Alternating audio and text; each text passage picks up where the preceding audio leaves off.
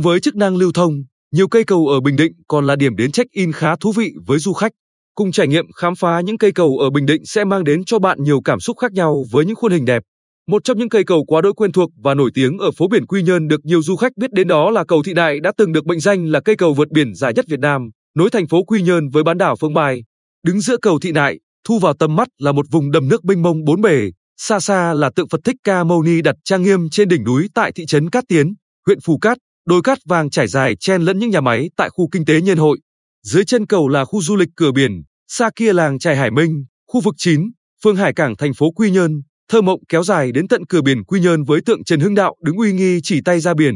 Những tàu cá, tàu hàng ra vào tấp đập phía cảng, những cao ốc mới được xây dựng, phía dưới là tháp thầy bói nằm trên một cồn đá nổi giữa đầm thị nại, rừng ngập mặn xanh thẳm kéo dài cho đến phía huyện Tuy Phước tạo nên bức tranh sinh động. Đêm xuống, cầu thị nại rực rỡ ánh đèn dọi xuống mặt nước lung linh mang vẻ đẹp huyền ảo hòa với nhịp trèo khua của ngư dân đang canh dớ, thả lưới đánh bắt thủy sản. Ngược lên thị xã An Nhơn về xã Nhân Phúc ghé đến tham quan cây cầu Phụ Ngọc cũ nằm giữa đôi bờ xã Nhân Phúc và Nhân Khánh, một cây cầu gắn với các trận đánh hào hùng của quân dân An Nhơn trong kháng chiến chống đế quốc Mỹ. Cầu Phụ Ngọc cũ nằm song song bên dưới đập Bảy Yển, đập dâng lớn nhất An Nhơn, quanh năm nước chảy dưới chân cầu tung bọt trắng xóa, hai bên bờ là những lũy tre xanh rì rào trong gió mang nét đẹp bình yên của làng quê. Trong kháng chiến chống Mỹ, cầu Phụ Ngọc giữ vị trí chiến lược là tuyến đường huyết mạch phía Tây, địch cho xây dựng lô cốt kiên cố ở hai đầu cầu để chốt giữ. Trong cuộc tổng khởi nghĩa mùa xuân năm 1975, cầu Phụ Ngọc bị bộ đội và du kích đánh sập hai nhịp, cắt đứt giao thông ở phía Tây, bao vây cô lập quận lỵ, quân dân An Nhơn nổi lên giành lấy chính quyền,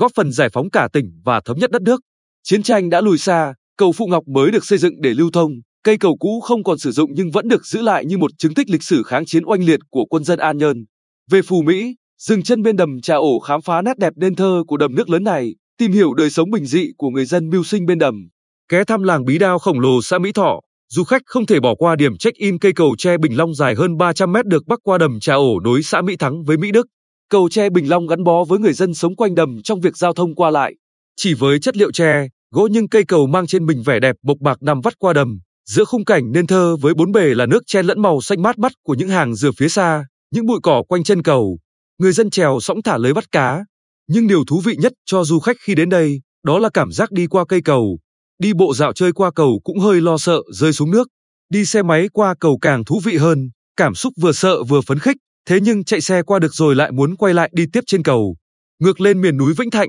về làng Hà Di, xã Vĩnh Hiệp, một điểm hot hòn hot năm ngoái được du khách biết đến và nườm nượp kéo về ngắm hoa trang rừng tại suối Tà Má. Dừng chân ghé lại cây cầu treo với chất liệu sắt, thép bắc qua sông Côn nối đôi bờ xã Vĩnh Hiệp và Vĩnh Hảo, giữa đại ngàn lồng lộng gió, tiếng chim rừng hót vang líu lo. Cây cầu treo vững chãi mang vẻ đẹp hài hòa giữa núi rừng nguyên sơ là điểm đến khá thú vị cho du khách trải nghiệm, ghi lại những hình ảnh đẹp trong chuyến về miền núi Vĩnh Thạnh.